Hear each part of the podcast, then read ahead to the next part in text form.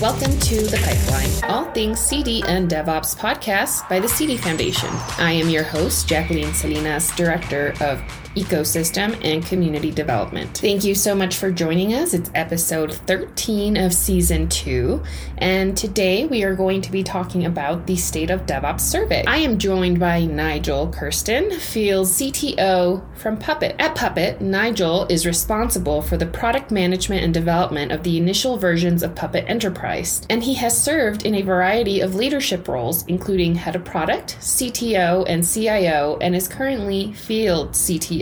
Nigel has been deeply involved in Puppet's DevOps initiative since the beginning of the DevOps movement and has been a primary author of the industry-leading State of DevOps Report for the last decade. He speaks around the world about the adoption of DevOps in enterprise and I T organizations and works closely with many of Puppet's largest customers to assist with their transformation programs. Prior to Puppet, Nigel was an S R E at Google headquarters in Mountain View, where he was responsible for the design and implementation of the largest Puppet deployments in the world and served as the technical lead for corporate Linux, Mac, and Solaris infrastructure. But before we dive into the State of DevOps survey, we are going to start off our episode with the segment, My DevOps Journey. Can you tell us about your DevOps journey? So when I first honestly heard the term DevOps, I thought it was just a bit ridiculous. And I think maybe it was because I was coming at it from a relatively, you know, cynical system administrator ops background. And I probably hadn't understand understood the value of branding and labels since then. But I honestly just thought it was a little ridiculous. And that might have been because I was working as an S R E at the time, and even my previous jobs as a system administrator, I'd always had to do programming as part of the job. And I, I honestly hadn't been all that exposed to, I think, the mass and dark matter of particularly enterprise I T and how most I T environments in the world weren't ones in which system administrators were expected to write code, do testing, and sort of apply software engineering to the way they did operations. So for my DevOps journey, and I think there's actually even a tweet out there, which is quite hilarious, of I still think this whole DevOps thing is bollocks um, from way, way, way back in the day when I was still at Google. Um, but I guess as far as my DevOps journey has really been that when I, I basically worked at a university, I had a small two-person I T team. All of my users, it was an art college, so all of my users were academics or students and artists, which was quite an interesting challenge. And we had no money. We had a very small understaffed team. And honestly, we had to write software to actually be able to do our job without going completely crazy. So that was sort of my first exposure to the ideas of sort of writing code and applying software engineering to operations. And then I came to Google, whereas I was an S R E, and whereas that, that was the whole ethos. You were expected to sort of be a software engineer. So then I left Google and joined Puppet in the really early days. I think we were less than ten people. And the whole DevOps movement really took off, and infrastructure as code and configuration management just became such an important pillar of DevOps. And so I really got to see as Puppet grew as a company, and we started expanding from sort of startups and web scale companies into more traditional enterprise and that sort of much more massive world of the global five thousand, started to really see what DevOps sort of meant in terms of not just applying technology to problems, but create an increased sense of collaboration, aligning incentives, and all of those different things that we sort of bubble together as the loose collection of practices that we call DevOps these days. So that's sort of been my journey. Started off doing programming work, joined a vendor, and essentially spend a lot of my time these days helping really big companies scale out their DevOps practices. Wow, thank you so much for sharing your story with us, Nigel. So today's main topic is the State of DevOps Report and the need for change management. So as we dive into our main topic, what is driving you to do the State of DevOps Report research this year? So this year is an interesting one. So we a few years ago, we developed an evolutionary model to, because what we were hearing from people, we'd been doing lots of really great work over the years with the folks from DORA who went on to write the Accelerate book using a lot of the same research, was that we'd identified, you know, core DevOps practices and core metrics around deployment frequency, and basically managed to show that I T departments that implemented DevOps practices were more likely to be successful in core metrics, and they were more likely to be delivering really good business outcomes, whether they were a nonprofit or a profitable entity. But what we kept seeing when we were talking to customers is there were a lot of people who are very much stuck at the beginning, and they had an idea what the shining light on the hill was of, well, you know, there should be two pizza teams, people operating with autonomy, developers and operations people wearing pages and singing in harmony. But I work in this enterprise I T environment with one hundred years of process built up around it and all of these conflicting incentives. What do I do first? So in twenty eighteen, we developed the evolutionary model that really started to try and give people, what's that first step? What's that second step? You know, should you implement C I C D before you start implementing, you know, consistent version control across your organization? And so we mapped out an evolutionary model for people and essentially divided people into low, medium, and high levels of evolution. Now, what's inspiring the, this year's report is that it's the tenth anniversary. So it's a, there's a little bit of looking back and seeing, you know, what has this whole movement accomplished over the last ten years? But what we've seen in the last couple of years is that people aren't getting beyond the middle stages of DevOps evolution. And one way to think about that is that in almost every, even the most dysfunctional I T technology environment, there's a couple of teams somewhere that are doing really well. And whether you call it DevOps, whether you call it agile operations, lean, they're taking these principles around high degrees of automation and small batches and frequent measurement, and they're being successful with it.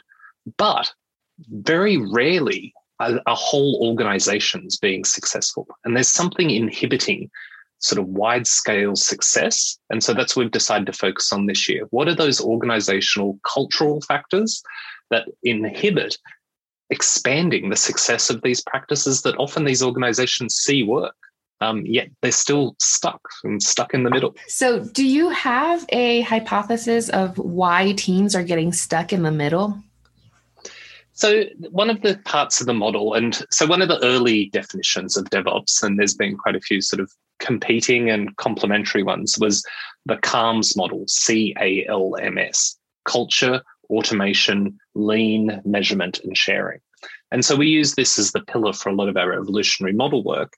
And what we've seen is that really it's culture. And before I sort of, you know, people break out the pitchforks of this, there isn't a single definition of culture. And I think often we label all sorts of problems inside organizations and with people interacting with each other as cultural problems. But we do have a few hypotheses that around this space, because it's not a technical problem. Everything we've seen from qualitative research, from anecdotes, from the surveys over the last couple of years is that almost everyone has the technological underpinnings to actually be really successful at this, but they're not, and there's things holding them back. And so we had a few different hypotheses. Um, one is that you can achieve a fair bit of cultural success, a fair bit of DevOps success with implementing a few core technological principles and two or three teams that are relatively similar to each other, like development and operations that are adjacent to each other, can work out how to collaborate, align their incentives, and be successful. But the further you spread throughout the organization and the further away teams are organizationally, the more difficult this work becomes. And it's not the sort of thing that you can just mandate top down. So a lot of our theories this year and a lot of our hypotheses that we're testing are around team interactions. And I can't go much further without giving a lot of credit to folks who we're really thrilled to have working with us on the report this year, Matthew Skelton and Manuel Pays from Team Topologies, who've written a really excellent book that I think just about everyone running an I T department or technology organization should go out and read. And a lot of their theories that we're working with and testing are around team identity and team interactions. And so some of our hypotheses are that organizations where the teams have a solid, well-defined identity and well-defined interaction paradigms between those teams are the ones that are more successful. And anecdotally, this is the sort of thing I see with a lot of our more dysfunctional enterprise environments out there, which is that teams don't actually, they're not actually sure necessarily what their purpose is and what their relationship to another team should be. What is the relationship between this particular operations team and that particular application development team over there? What are their actual responsibilities? Where should they get to rely upon each other? Where should they collaborate together? And where should they be just delivering things as a service? Where should they be focusing on unblocking each other versus collaborating together on a solution. And I think it's all of those sort of inefficiencies between how teams interact with each other that's one of the really large blockers to scaling out these principles in an organization. Wow, thank you so much. So you've been doing research for nearly a decade. What has surprised you the most about your findings and in DevOps in general? Well, I think the, the top thing that surprises me is that this is the tenth year and that we're still talking about it. In some ways, I think that's that's kind of amazing. Um, and you didn't expect th- that when you started this? No, I don't think so. I think I think we, you know, we thought this was going to be interesting and we thought this was going to be something people would, you know, learn from. But the fact that I think, I think the big surprising factor for me is just how slow change is in terms of sort of most people's I T environments. And I think it's sort of worth reflecting on that a little, because particularly when you when you work at a vendor, when you work sort of and live in the tech bubble, so to speak, it can feel like everything's moving really quickly. And it is moving really quickly. You know, like cloud adoption's happening really quickly. The rise of Kubernetes has been amazing. Serverless is going to take over containers. And all of these things are true. And, you know, like we're seeing something like ninety-five percent of new I T spend is happening in the cloud. But at the same time, there is this massive, massive dark matter of legacy or heritage environments that just doesn't move anywhere near as quickly. And the more I've worked with a lot of these big companies, it's not really surprising that, you know, a three hundred year old bank that has built up processes over decades and decades and decades. And sometimes, you know, many of these companies predate, you know, computer, microcomputers, let alone the internet. Um, that these companies are sort of slow to change. And I think that's been the big lesson for me, which has been that really big organizations are really hard to create change in really, really quickly. And, and so that sort of um, is an umbrella for a whole bunch of, I think, interesting findings. Um, to call out some specifically over the last couple of years, I'd say one of the big ex- surprises for me was at one, one year we surveyed people about what titles they used for their teams. And I've always been very much in the camp that DevOps is not a job title. It's not a team title.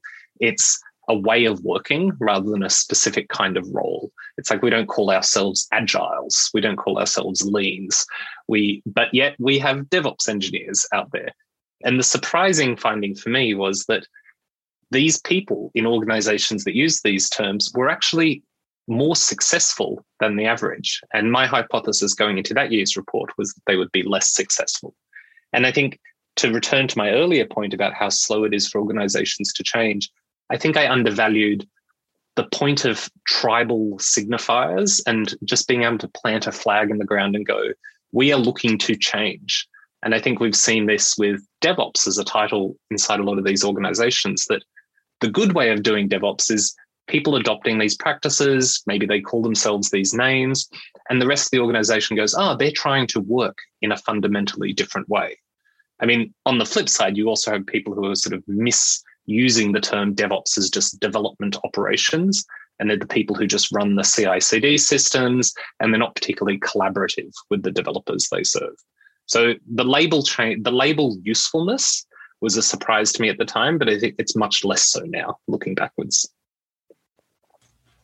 That's very interesting. It sounds very much like the challenge is really much more cultural when it comes to organizations than it is perhaps like technical. Is that a fair absolutely. statement? Yeah, absolutely. And and you know, it's I think it's difficult to work out how do you how do you communicate change through an organization, and particularly with something like DevOps that I think started off as very much a grassroots practitioner um, movement. You know, for a long time, for many years, I would be going into meetings with, you know, C-level execs and really senior management folks. And they were either cynical about, oh, this is just another fad that the I T industry is trying to sell me, or they just had no idea really what it was.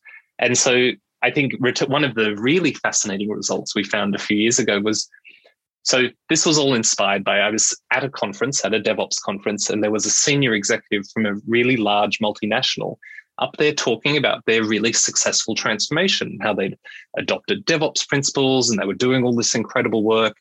And the guy next to me happened to work at that same company and spent the whole time like muttering in my ear going, everything is the worst, nothing has actually changed, this is just one small team, there are still thousands of us having to work in this terrible, terrible way. There is, this is not a DevOps organization.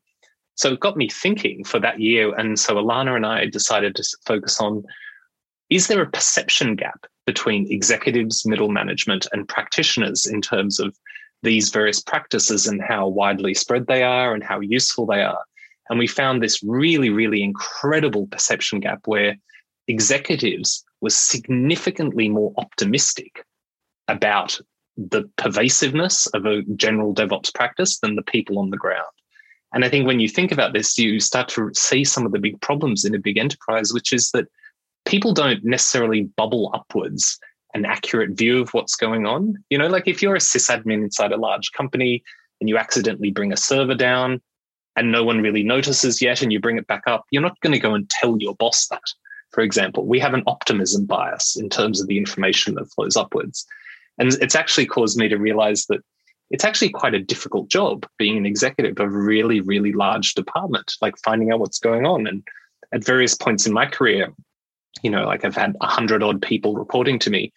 It's really difficult to work out what is actually going on. And you've really got to sort of try and put the right guardrails in place and trust people to do the right things. But it's not surprising that when you get to these companies of twenty, thirty thousand people and more, that it becomes very difficult to work out what is going on and how do I actually push change through this organization. So yes, to return to your question, I think most of the problems are cultural. And as a friend said to me a while ago, and I've been trying to track down the quote that he referenced, was, if you want to work with data, go and build consumer products because you're having to work with the data in aggregate. But if you want to work with people, build enterprise products because just about everything in the enterprise turns into a people problem at its core. All right, let's talk about some major pain points practitioners are grappling with these days in the light of the cloud becoming an importantly uh, component of modern I T infrastructure. Well, so I think part of the problem is that no one's fully in the cloud. Well, some companies are, but I think the bulk, the vast bulk of the organizations that are out there have one foot in either camp. They still have, you can call it legacy, but it's also just working software that's powering the business and delivering value, but it's not as flexible, it's not as modular, it's not as agile as you would like it to be. And that stuff just sort of keeps running.